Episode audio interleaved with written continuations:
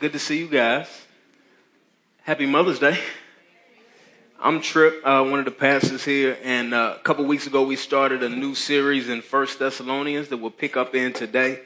Um, and uh, yeah, I'm excited to preach God's word this morning. I'm sorry that John had to finish Ecclesiastes last week. It's kind of like dueling series, but from now for the for the next few weeks we'll be in uh, Second Thessalonians, and let's pray now and. and uh, ask God to help us to hear from Him in His Word.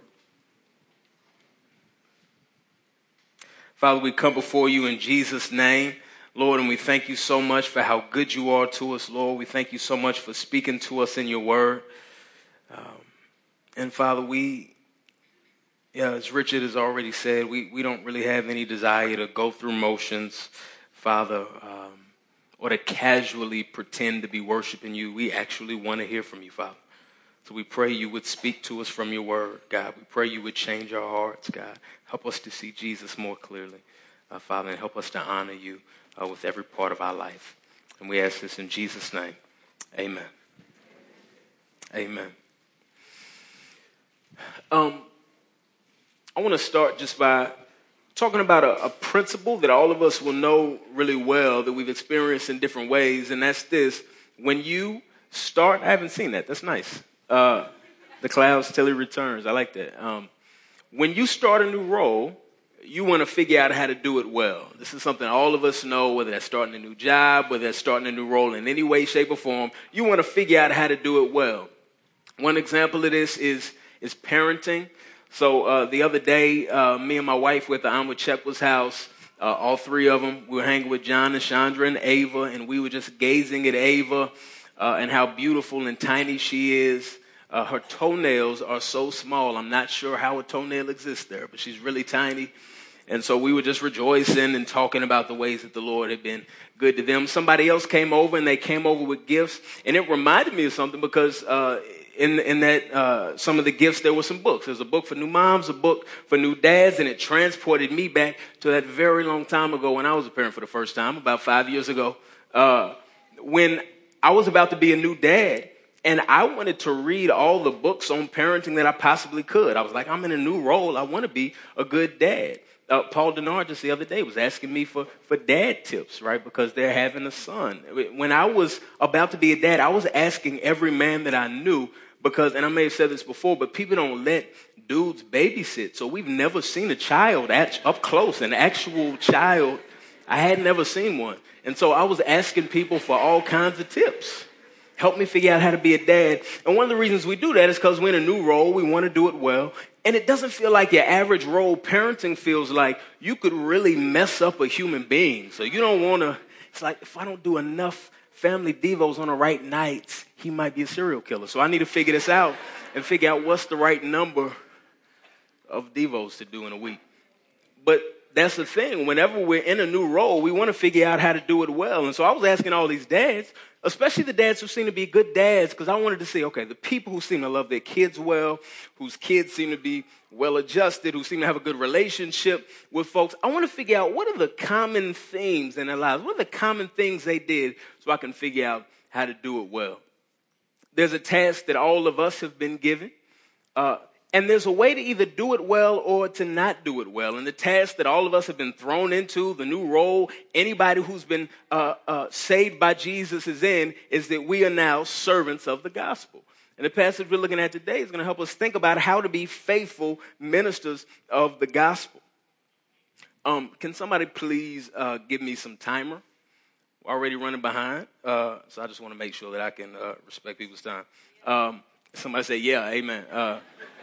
So, in our passage today, we're going to think about what it looks like to be a faithful minister. What are some things that faithful ministers of the gospel have in common? And when I say minister, I don't mean some kind of official role or some office. Minister just means servant. Here's what I do mean when I say, uh, talk about being a minister of the gospel. That means serving the goals of the gospel, right? Introducing people who don't know Jesus to the good news of Jesus. Reminding people who do know Jesus about the good news of Jesus or to put another way, uh, desiring to see the gospel really have its full effect that it can have, and then working towards those ends. That's something all of us have been called to do. And one of the hard things about preaching about something like this, about how to be a faithful servant of the gospel, uh, is that a lot of us kind of forget that we're supposed to be servants of the gospel. That's not something we're thinking about often uh, throughout our week. So we know that we're supposed to be, but we don't care enough to think about how to do it better. You know, when we really care about something, we're passionate about it, we want to think about how to do it better. Um, and so the hard thing about preaching about things like this is that sometimes our interest is only piqued when what we hear serves our own self fulfillment and happiness. But when we start to talk about ways to think about how to serve others better, sometimes we tune out. But here's the other interesting thing we're always looking around trying to find meaning in our lives. We want to know how to make a difference in the world. We want to know how to fight for good, and we're searching for more meaning. And as we search for more meaning, if we're in Jesus, we're overlooking this meaningful role that we've already been given. We're overlooking this thing that God has given us right in front of us, this incredible opportunity to help souls made in the image of God live the way that they were made to live. That is extremely meaningful. And God has called us to do that. But I wonder if you realize you can you can minister in the wrong way, in an unfaithful way. You can have the right message and be the wrong kind of messenger. That's why it's important for us to think about how to be faithful. I, before we get into the text, I want to just point out an example so you know what I mean when I say that. Um, and this example comes from uh, Frederick Douglass's uh, the narrative about his life, and he talked about these so-called Christians in the South, and he said this: that when he was a slave, he preferred for his slave master to not claim to be a Christian because the professing Christians were the most brutal. I'm going to read this quote, it should be on the screen. This is what he says. He says, Were I to be again reduced to the chains of slavery, next to that enslavement, I should regard being the slave of a religious master the greatest calamity that could befall me. That's the worst thing that could happen is having a religious master. He goes on and says this There was not a man in the whole county with whom the slaves who had the getting their own home would not prefer to live rather than with this Reverend Mr. Hopkins. And yet there was not a man anywhere around who made higher professions of religion or was more active in revivals, more attentive to the class, love feasts, prayer and preaching meetings, or more devotional in his family that prayed earlier, later, louder, and longer than this same Reverend slave driver, Rigby Hopkins. Now, can you imagine wanting to hear the gospel from that man. It wouldn't matter how clear it was, how eloquent it was, how accurate the scripture it was. You do not want to hear about any good news from this person who doesn't seem like he's been impacted by any good news. This guy could have had a great gospel presentation. He clearly went to church a lot, but, but here's the thing just having the right message isn't enough. The message cannot be separated from the messenger. There is a faithful way for us to serve the gospel. In First Thessalonians that, that we're looking at now, Paul spends a lot of time defending himself against all kinds of slander, people saying he's not the guy he said he is. And as Paul defends himself and talks about how he does minister, there's a lot we can learn from him. And none of us are apostles. In this sense, if you think you're an apostle like Paul is, come holler at me after the service. But all of us have been thrown into this role of minister. So in the same way, moms and dads ask, okay, what, what do good moms and dads have in common so I can figure that out? Let's look at what faithful servants of the gospel have in common. So we don't just say the right things, but we're faithful while we say it. Here's what I think the main point of this whole passage is, is that the world needs to hear a faithful message from faithful messengers. The world needs to hear a faithful message, but from faithful messengers. So I want to look at four things that faithful servants of the gospel have in common. First one is boldness. The first one is boldness. Some of us are naturally bolder than others. Our whole lives, we just been the bold or we've been the loud one in the crew. Or there's some of us who we can't just have an opinion. We also have to very loudly try to persuade everybody else to our opinion very passionately try to convert people, like J. Cole fans or LeBron fans. You're not allowed to have any opinion other than mine, or I'll shout you down about it, is what people feel like. Some of us are wired to be more bold like that. But I just want to say this when it comes to following Jesus, boldness isn't just some random personality trait, boldness is a calling. Boldness is a calling for the believer in Jesus. It is necessary for the job, and we'll talk about why. We're going to start reading it, uh, 1 Thessalonians chapter 2, verse 1. And just to remind you, God told Paul and his missionary crew, go to Macedonia, preach the gospel, but it wasn't that easy. Uh, 1 Thessalonians 2, verse 1. speaking to them, he says, For you yourselves know, brothers and sisters, that our visit with you was not without result. I'm gonna just stop real quick. So, like he said in chapter one, amazing things happened when the gospel was preached. We saw very clear work of the gospel. And he's saying, Y'all saw this too. You know this, right? There was result. Verse two. He says, On the contrary, after we'd previously suffered and were treated outrageously in Philippi, as you know, we were emboldened by our God to speak the gospel of God to you in spite of great opposition. So he's saying this. Uh, we suffered, we were treated outrageously in Philippi for doing the exact same thing that we planned to come do with y'all.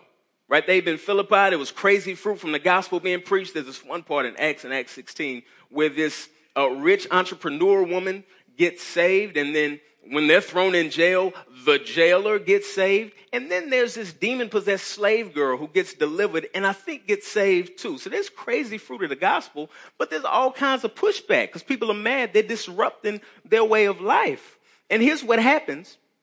They get beaten up and they get jailed. And here's what usually happens when people get beaten up and thrown in jail for saying something, they stop saying it. Which seems logical. Who gets beaten up and thrown in jail for saying something and then feels emboldened to go say it again somewhere else.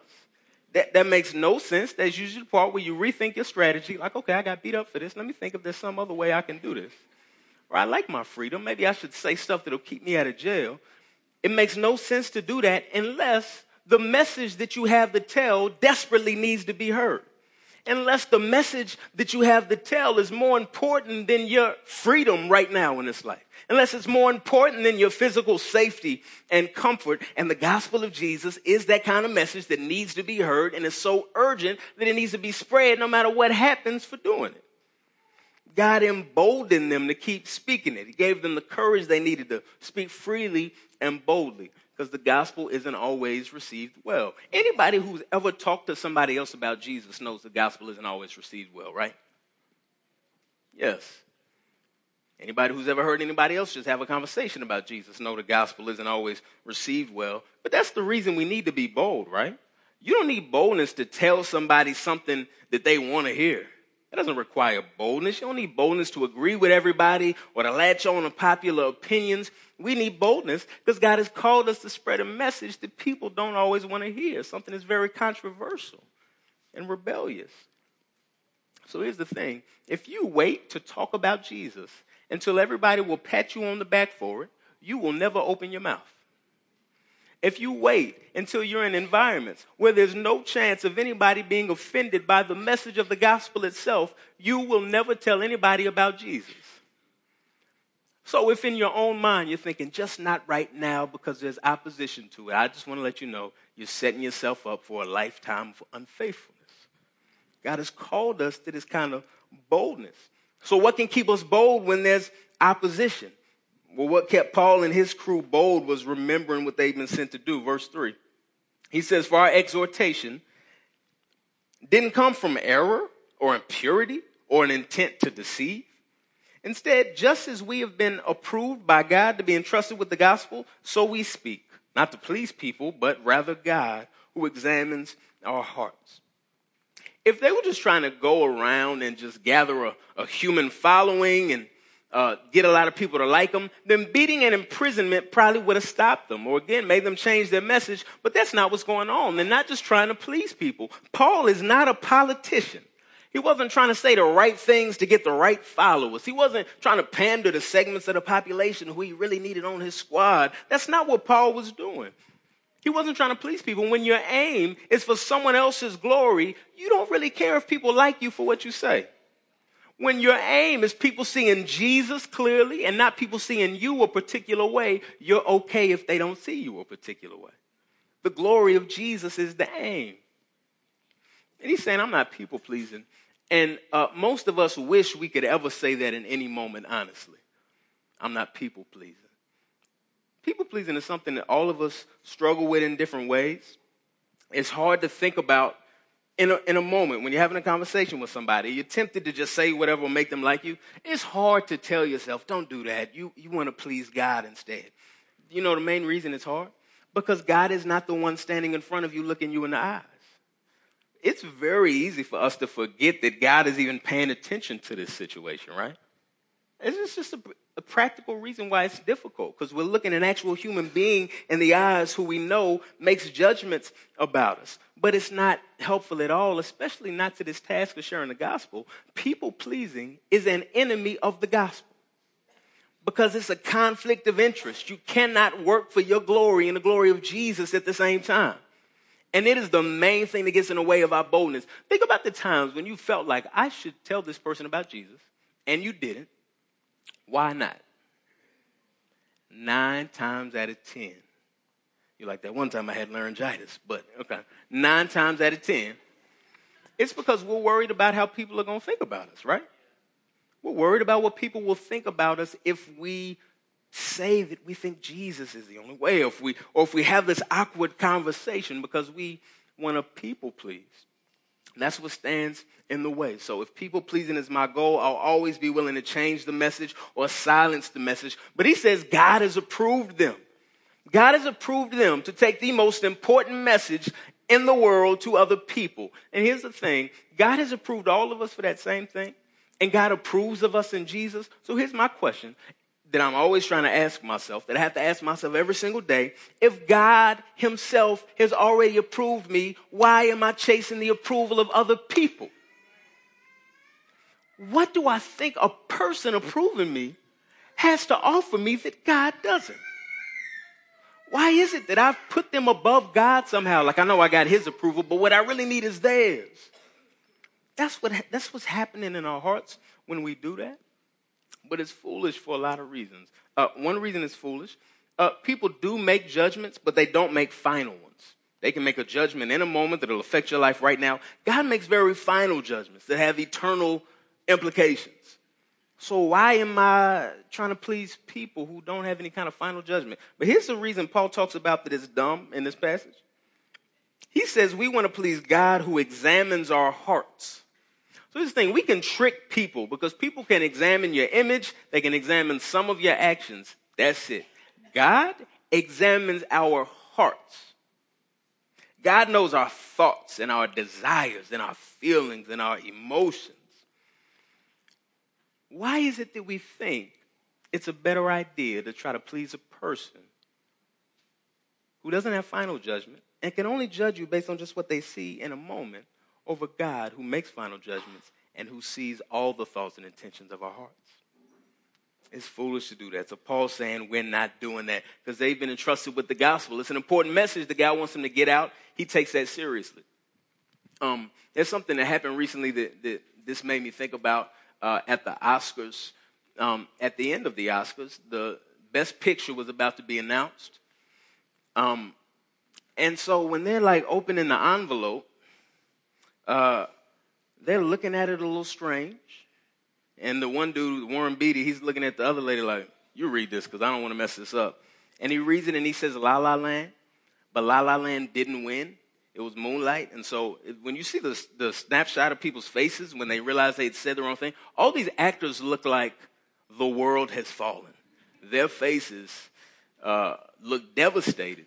And here's the strange thing about them making that mistake. There is a whole firm that they hire to make sure that doesn't happen. They're saying, we're not even going to make sure, we're not even going to take care of that. We want to let you all take care of that to keep it secure. So they were entrusted with this, but for whatever reason they messed up. One thing they realized, the guy who handed them the wrong card, they even have two separate cards to hand to make sure nothing happens. He was taking selfies with actors right before. Uh, I think he was a little distracted he didn't realize the importance of what he was doing. He'd been entrusted with this task to deliver the right message of who'd been given that best picture, and he got distracted and he did the wrong thing. That was an important message to them. We've been entrusted with a much more important message, not a best picture, not even your best life now. We're talking about the eternity, the eternal salvation of souls. We've been approved by God and we've been entrusted with that message. So Paul is saying, I have no time for distractions. I have no time to get caught up in trying to please other people. I have no time to get caught up in trying to get likes on my Instagram photos with some actors. I've been entrusted with something important. So if God has given this to me, what do I look like wasting my time trying to please people instead? First thing that we see uh, in faithful gospel ministers is boldness. The world needs to hear that faithful message from faithful messengers. Connected to that idea of boldness, too, though, is uh, number two, sacrificial love. And the way that that's connected is, um, right, we're bold. We want to be bold instead of people pleasing. Uh, we also, instead of uh, being self-interested in other ways, we want to love people in a sacrificial way. We want, we want love to be the reason that we go after people with this message. Uh, people always want to talk about unconditional love. I mean, it's the highest value in people's minds. And when people talk about things that are valued the highest, unconditional love pops up. And if it's a good, it is a good concept if, if it's understood in, in the right ways. But here's what most people mean when they say unconditional love. No matter what you do, I'll still feel nice things about you on the inside. So no matter what you do to me, I'll still look at you favorably and I'll think nice things about you, think fondly of you, and that's fine. But I think a concept that's more powerful than that kind of I'll feel nice things about you no matter what is sacrificial love right? I think it's stronger than what people mean by unconditional love because sacrificial love makes clear this. I'm not just tying fond or fuzzy feelings to this. I'm tying action to this. I'm willing to sacrifice for your good. And it emphasizes the, the selflessness of it all. And it also has that unconditional aspect because if I'm going into this willing to sacrifice for you, that I'm not just doing it based on what you can offer me. Sacrificial love is part of what it means to be a faithful servant of the gospel. And so uh, Paul and his missionary crew, Silvanus and Timothy, were being accused of all kind of stuff. That's what it seems like. As Paul is defending himself, they're saying these, these dudes are greedy, they're self-interested. They, they, so Paul and them feel like they have to defend themselves. And the way they do that is by reminding the Thessalonians of what it was like, what their time together was like. Listen to verse 5. He says, We never used flattering speech, as you know, or had greedy motives. God is our witness. And we didn't seek glory from people, either from you or from others. Although we could have been a burden as Christ's apostles, instead we were gentle among you as a nurse nurtures her own children. We cared so much for you that we were pleased to share with you not only the gospel of God, but also our own lives because you had become dear to us. For you remember our labor and hardship, brothers and sisters, working night and day so that we would not burden any of you. We preached God's gospel to you. He's reminding them that in the way that they spoke, they let the gospel stand on its own. They didn't tamper with the message, and they weren't greedy. People always assume that when people are preaching any kind of message about God, they're really after something else people in this neighborhood wonder, this new church that's coming, are they really trying to serve and love the neighborhood like they say? Do they have some kind of ulterior motives? People often assume that. And sometimes it's just skepticism or the message doesn't seem compelling, so they think there must be some other reason. But also, it's partly because there's so many examples of corrupt leadership and people uh, abusing the gospel in order to manipulate other people. And so, this is what people are accusing Paul and them of doing. And Paul is again saying, My goal isn't glory from other people. He's not trying to get glory, but he's also not trying to get money. This is the main thing people love to throw at people. You're just trying to get money. You're really just trying to get paid. And this is what Paul is saying.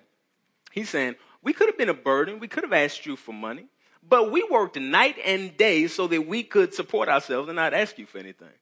Paul in uh, 1 Corinthians 2 talks about this, and he defends his right to be able to be paid for preaching the gospel goes a long way saying, I can be paid, this is good, and then says, but I choose not to. But I'm going to choose not to, just so there's no confusion, so I don't have to be a burden to you. So, how could Paul be the self serving, greedy preacher they try to make him out to be if he wasn't making any money doing it? How could Paul just be about worldly glory if he wasn't getting glory for it? He was getting beat up and thrown in prison and would eventually be killed for loving Jesus and preaching Jesus. How could Paul be this greedy dude that they say he is? And so Paul wants the Thessalonians to know we're not these greedy preachers. There were greedy and dishonest preachers in that time. And there's still a greedy and dishonest preachers now. I'm not going to name any names, but if somebody asks you to buy them a jet, problem. All right? It's a problem off top. Uh, there are plenty of greedy preachers. I want to encourage you to beware of preachers who ask more than they give. I want to encourage you. If someone is always tying God's faithfulness to your financial contribution, that's greedy false preaching. If somebody suggests that you got to tip God in order for him to ever give you any favor, that is greedy false preaching. Right? Which is different than a church supporting their pastors, which scripture encourages. We're not talking about that. We're talking about greedy false preachers who are preying on God's people. Instead of preaching God's word, they want to preach what will help them make money. So Paul is saying that's not us. So when Paul talks about what he's not, we're not like these greedy false preachers. He uses a metaphor to tell them what they are like. Uh, and there are different metaphors in scripture to talk about what ministry is like. This is one of my favorites. Paul uses these, uh, these parenting metaphors. It gives this really clear picture of what gospel service should look like. Verse 7, he says, Although we could have been a burden as Christ's apostles, instead we were gentle among you as a nurse nurtures her own children. It says, as a nurse nurtures her own children. And that word for nurse can either be uh, it can either be translated just as nurse or nursing mother, which is what most translations uh, translate it as. And that seems to be the clear meaning because he's saying as a nurse nurtures her own children, not just any children, her own children. And I love that Paul uses this mothering metaphor because it's one that every single person understands.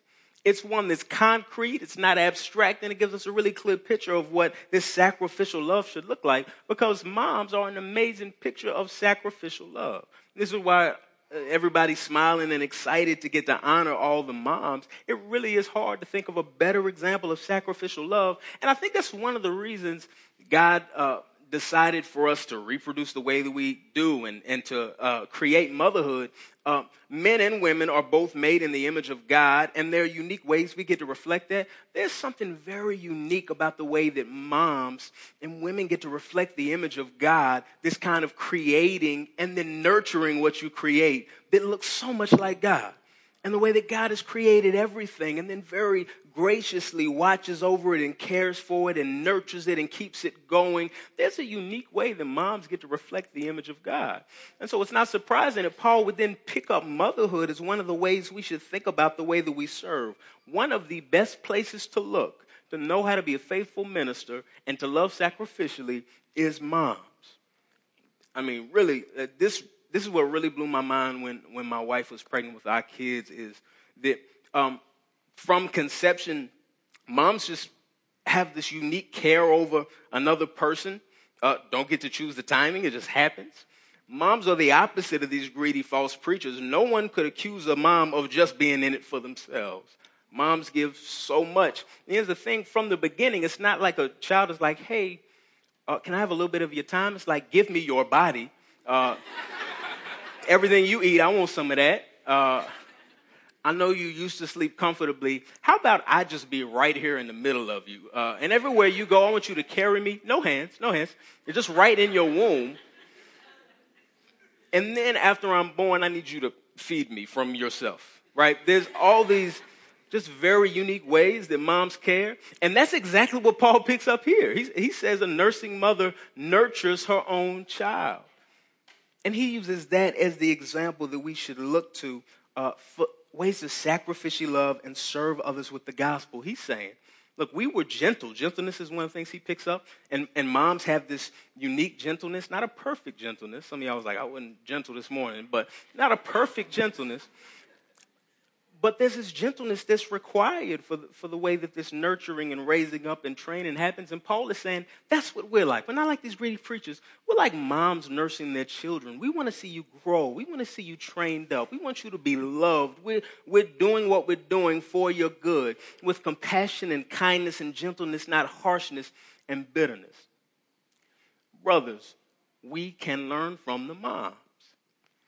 If you want to see good examples, look at the moms. And this isn't to say moms are the only picture uh, of, of servant ministry or that moms are the only way to reflect God.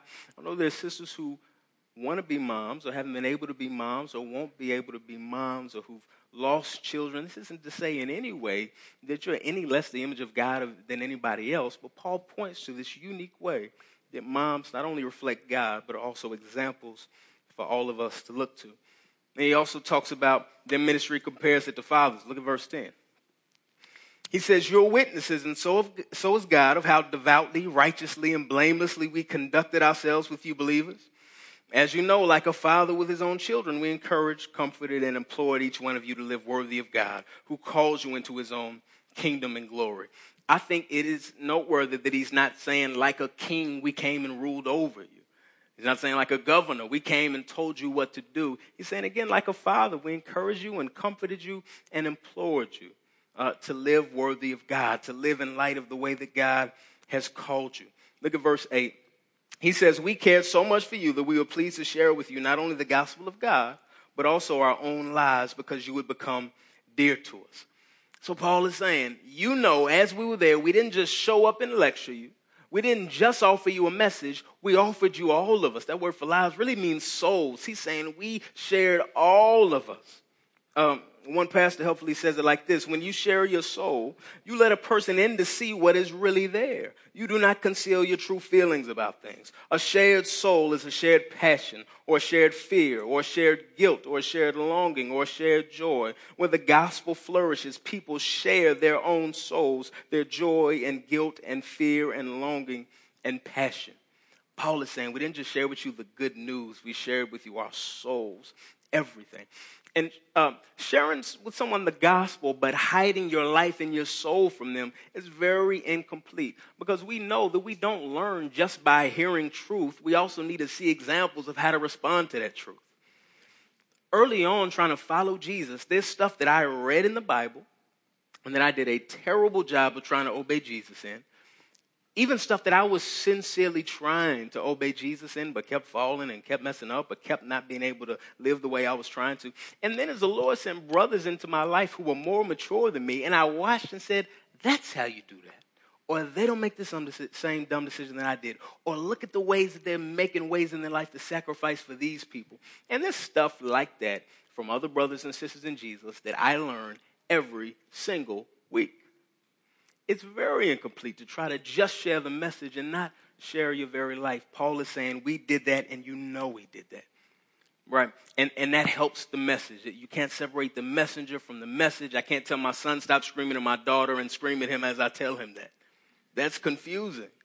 Paul is saying, Y'all saw how we lived. We lived in a way that pointed to the message that we preach. The world needs to hear a faithful message through from faithful messengers.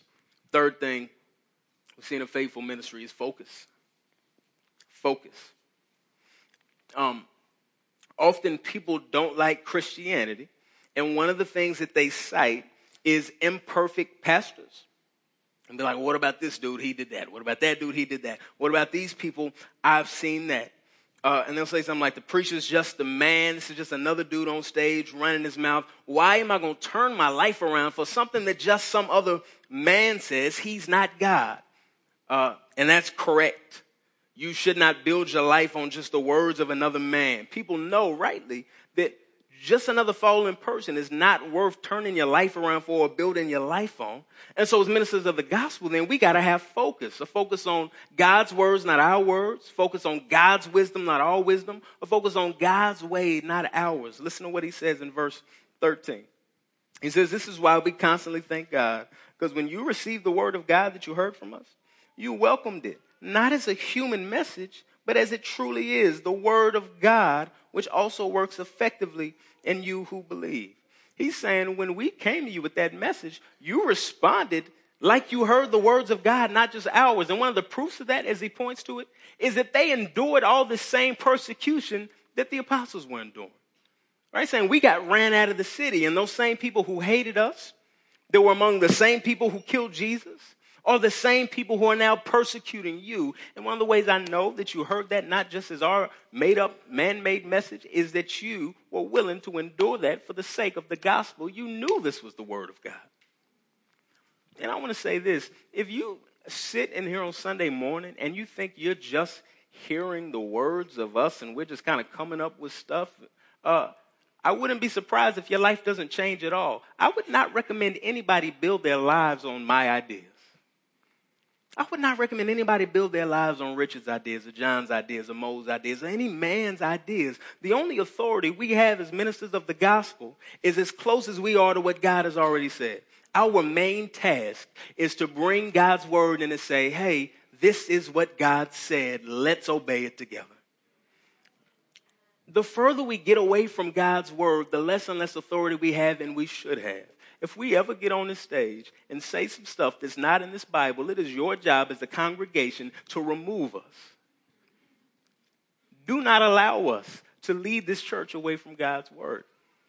The only authority, power, influence we should have should be telling people what God has already said and trying to model that and trying to point people to that. And here's what will happen with this focus. Uh, the reason I'm talking about this focus is because they had a focus on God's word, knowing it was God's word that would be a work in them. And here's what happens at every turn, we're only two years old as a church, but there will be times when people in situations try to hijack our focus, right, and try to turn this into something else. Where we begin to make God in our own image, where we begin to just try to make God passionate about the things that we're passionate about. It happens to churches all the time. It happens to churches in our city. It happens to churches in our neighborhood. It's very easy for that to happen, to turn into uh, just self help or just meeting physical needs or uh, gospel being hijacked for white supremacy or black ethnocentrism, changed into a message of American comfort or some kind of throwback monk asceticism. There's all kinds of ways we can just kind of hijack and shift the focus from the good news about Jesus. But what he's saying here is the only thing that has any kind of real lasting fruit is the word of God. And if you receive this as the word of God, then that's what changes lives. And it's only helpful if it's the word of God as we start to talk about this gospel of God, the word of God, what is he exactly thinking about here as he talks about the good news? I'll tell you what that good news is uh, really briefly. That good news is that God, the creator, created all things. He's absolutely perfect. He makes us in his image, says we're good. We sin, we fall away from him, and because of our sin, we're separated from God and our world is broken, and this is the chaotic mess that we live in.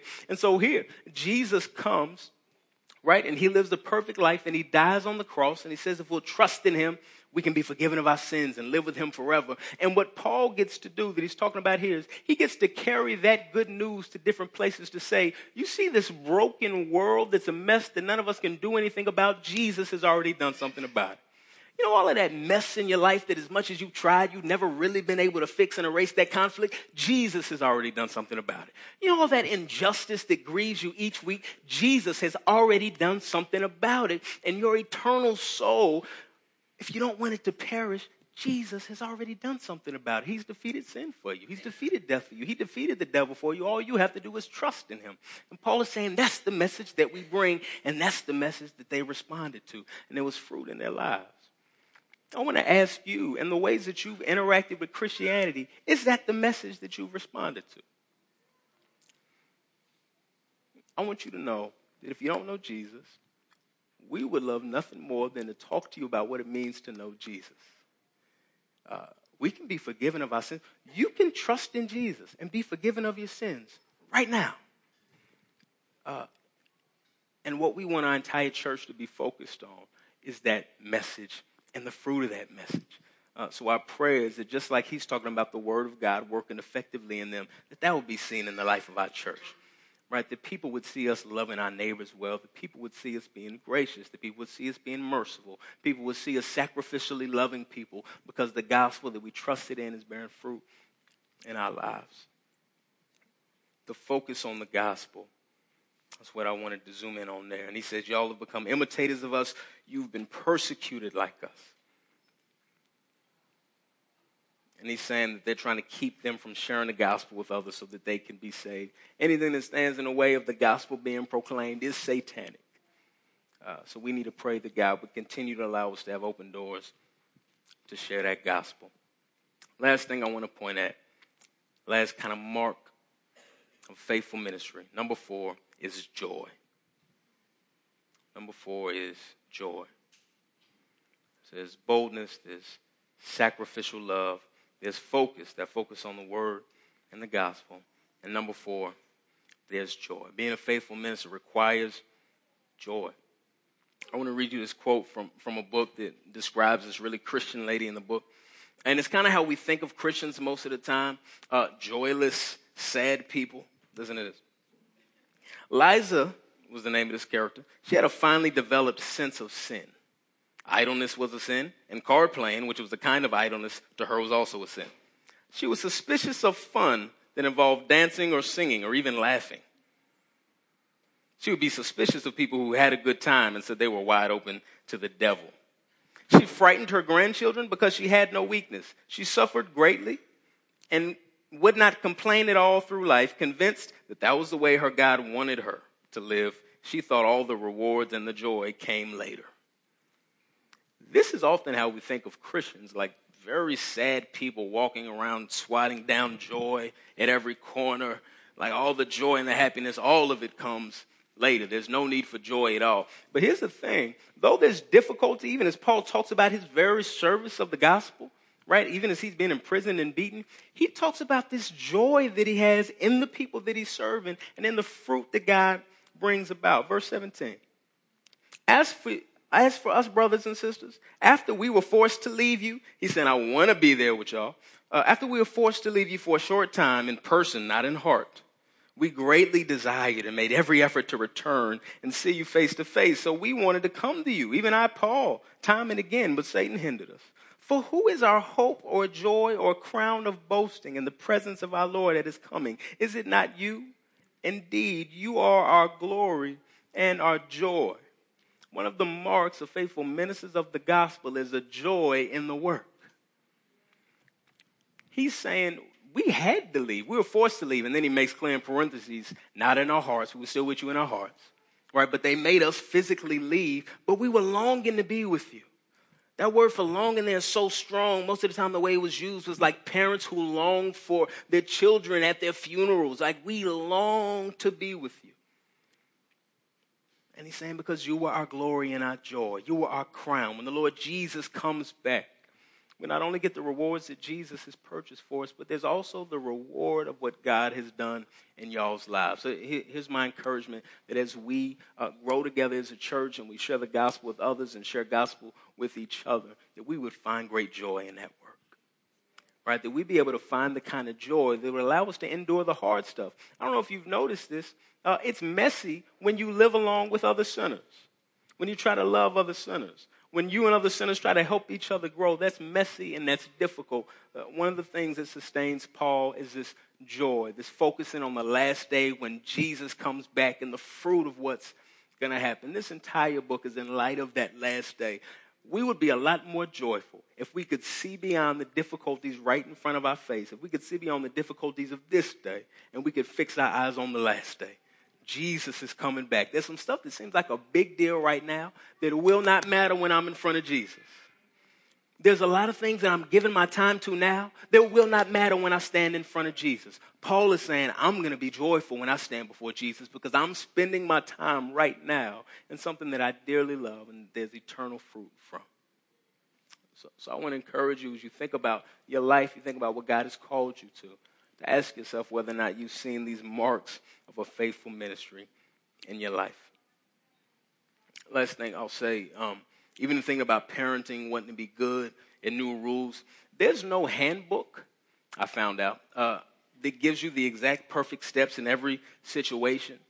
Right? You can't just listen to a cry and like read the cry and be like, how loud, how many decibels is it supposed to be to know if they're hungry? Right? There's no way to do that the best thing that you can do is look at the principles to be able to do that faithfully and then trust God to do the rest. Right?